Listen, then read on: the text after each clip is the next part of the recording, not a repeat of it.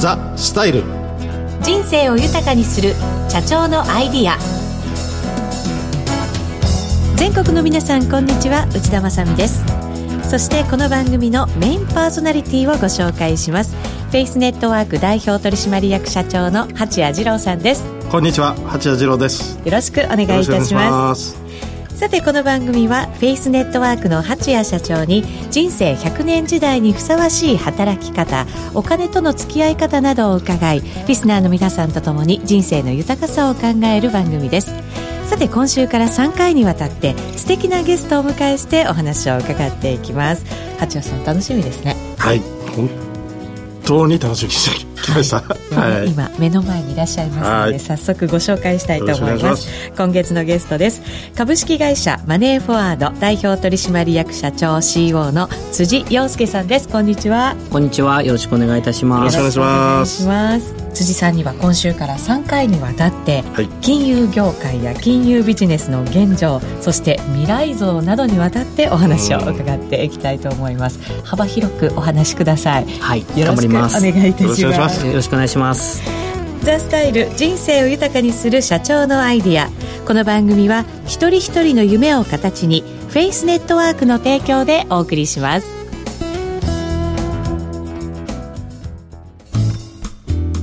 ザ・スタイル。人生を豊かにする社長のアイディア。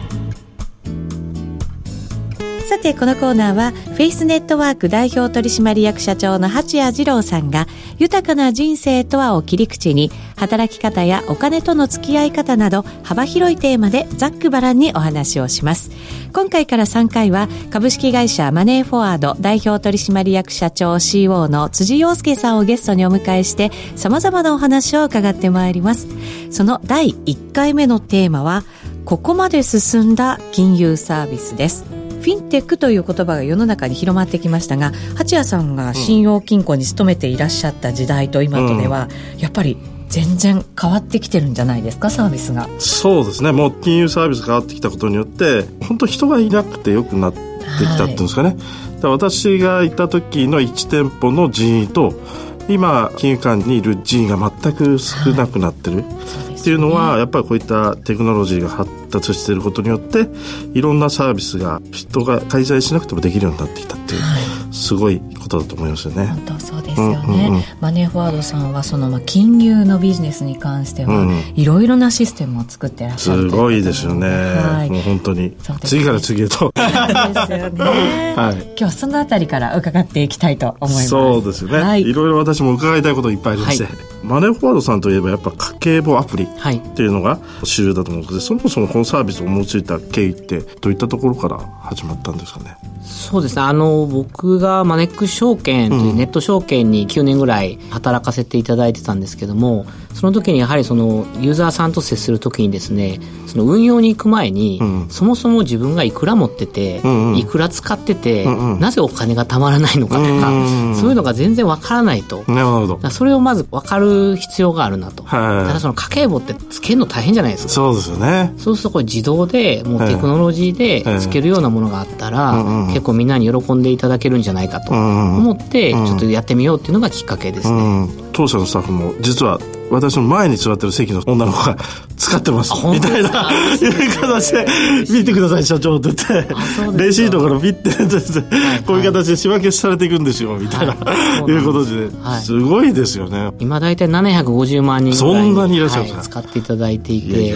すごくやはりこうお金の見える化ですよね。本当にフィンテックって言われる、まあ、いろんな八社長おっしゃったように変わってきてると思うんですけど、まず簡単に自動でお金の見える化がスマホでできるっていうのがやはりすごく皆さん喜んでいただいているポイントかなと思います。ね、実は私も使っていて、であの銀行から出金がありましたとかだと、全部お知らせが来るんですよね、ね、入金がありましたも全部来るので、今まで意識していなかったお金のなんかこう使い方みたいなものがはい、本当に日々その時に意識ができて、しかも1年分確定申告まで全部つながるので、すごくお金の流れが分かりやすくなって、ね、とっても便利で楽になりました。そうですよね。助かってます。すごいですね、えー、マネーフォワードさんというとやっぱりフィンテックとその旧来の金融機関の違いっていうのはどんなところにあるのかなみたいなところってありますかね？そうですね。あのもう我々今社員が大体500名ぐらいなんですけども、まあ4割ぐらいがエンジニアとかデザイナーなんですよね、はいはいはい、で従来の金融機関さんだとそういうエンジニアとかデザイナーってほとんどいなかったと思うんですそうですね。我々どっちかというとものづくりというか、まあ、サービス作りがメインの会社、そこが大きく違うかなと思います。我々もものづくりの会社でうちの会社も営業10人しかいなくて、はい、あそうですか。で実は設計と工事っていう、まあ、エンジニアに近いですよね、ものづくりが70人いるんで、半分はそっちなんですよ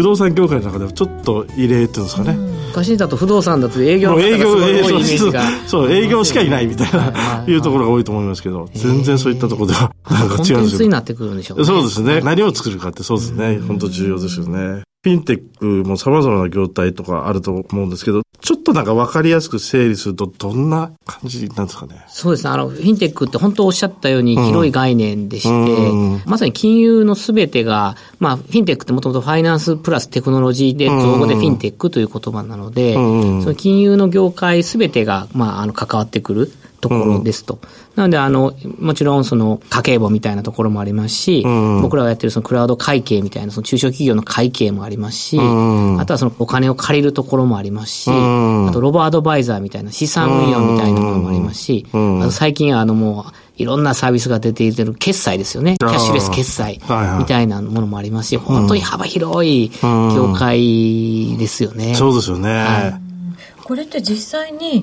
私たちは知らないところでそういうものがちゃんと動いてたりとかってするぐらい身近なものにはなってるんですか？キャッシュレスとかも、皆さんこう Suica さんとか PayPay さんとか LINE Pay さんとか、まあ、いろいろお使いですよね。でも身近にこう入ってきてますし。そうか、それも全部フィンテックなんですね。そうですね。は我々がご提供しているクラウドの会計とかも、ちっちゃな飲食店とかにも入ってまして、もうあの手入力なしで会計業務がもう本当に楽にできるっていうようなあの効果もありますし、本当にあの生活に徐々に入り込んでるっていう感じしますね。そうですね。しかももうすでに欠かせないものの一つになってますよね。まあ、楽になりますからね。本当に確かに。多分皆さん知らないところで、あ、私も使ってたんだって いうような状況に今もう入ってますよね。そうですね。徐々にそうなってますね。えーフィンテック企業っていうのは金融機関にとってみたら今後やっぱり脅威となる存在なんでしょうかね。あの、我々結構そういうフィンテック、黒船みたいな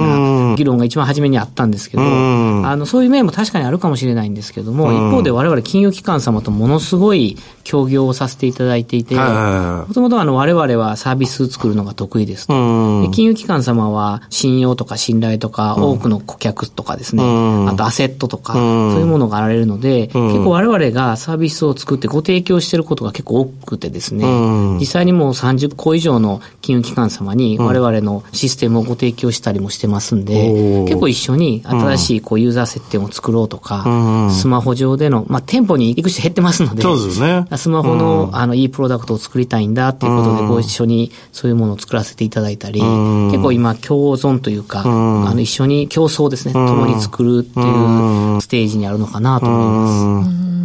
じゃあ、決して黒船っていう感じではないんですね。もともとやはりこう、金融業界だけじゃなくて、うん、いろんな業界がスマートフォンとかインターネットとかクラウドで、もうビジネスモデルが変わる、うん、まさに真っ最中なので、うん、そういう意味ではもうあの、フィンテックだけじゃなくて、あらゆる業界が変わっていってる今最中かなっていう感じはします。なるほど。一緒に作り上げていく、一緒に変わっていくっていう、ね、そうね。ことになるんですね。じゃあ逆に言うともう本当金融機関っていうのは今後そのフィンテックとどんな形で共存していくイメージってありますかね、辻社長ので？そうですね。実際にも、うん、あの我々の家計簿、例えばマネーフォワードフォー静岡銀行様とかですね、そういった地銀の銀行様にも使っていただいてますし、そういった顧客接点がやはり銀行の方々もスマートフォンとか店舗だけじゃなくて、スマートフォンから店舗に来ていただくようなこう仕組みを作るとか、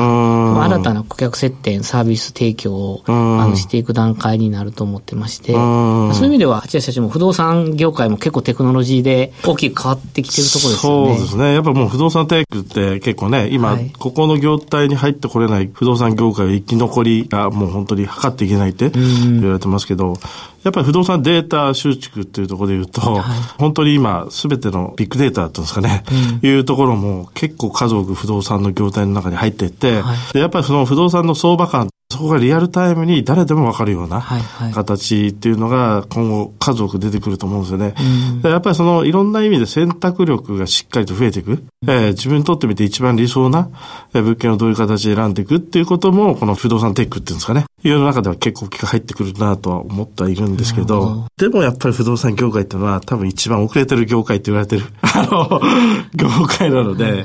不動産の価値を上げてい。くっていうのは実は全く物が変わったことによって全然変わる商品になってくるので、うんうんちょっと難しいなというようなことも、この中であったりはするんですよね。ええ、アメリカだと不動産テックってものすごい勢いで広がってますけど、日本はまあ、まあこれからっていう感じなんでしょうね、きっとね。そうですね。やっぱ日本の不動産の今までのマーケット集蓄っていうのを、結局ここまで細かく測ってこれなかったっていうのはありますけど、日本の不動産ってやっぱりその商業地、住宅地って、その商業地の中でもまたちょっとエリアが違うところっていうのが結構あったりとかするんで、その不動産価値の査定っていうのをどうするかって結構実は難しい。隣の方だったらちょっと高く不動産買ってしまいますし、これが一般の流通価格なのかどうかっていうのが、意外と全然違ったりとかしますし、例えば本当は10階建て建つようなところに3階建ての建物が建ってますと、この不動産の価値っていうのは全然やっぱり違ったりするわけですよね。ええ。ー、だから商品設計によって全く変わってくるというところですね。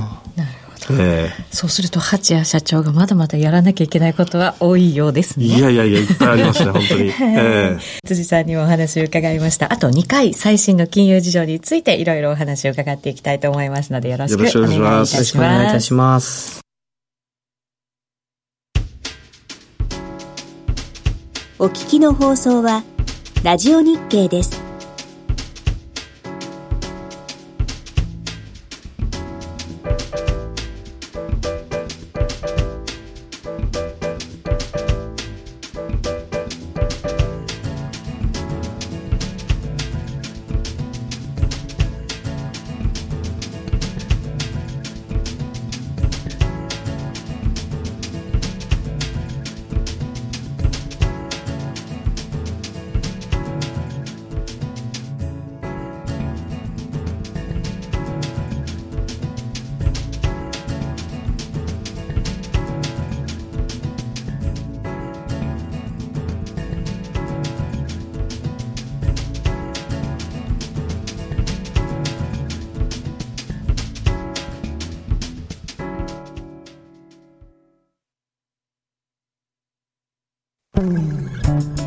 いかがでしたでしょうか？今回は株式会社マネーフォワード代表取締役社長 CEO の辻洋介さんに金融業界の現状についてお話を伺いました。辻さんには来週再来週にもお越しいただきまして最新の金融事情未来の金融のあり方などについてお話を伺っていきたいと思います。八谷社長次回どのようなお話になるんでしょうか？はい。次回は正しい金融知識を身につけるためにはどうすればよいのかお話を伺いたいと思います。はいまた勉強になりそうですね。勉強したいですね。はい。この番組では八谷社長に聞きたいことなどメールで募集しています。番組のウェブサイトの投稿コーナーよりお送りください。次回もまたこの時間にお会いしましょう。お相手はフェイスネットワーク代表取締役社長の八谷次郎と内田まさでお送りしましたザ・スタイル人生豊かにする社長のアイディアこの番組は一人一人の夢を形にフェイスネットワークの提供でお送りしました。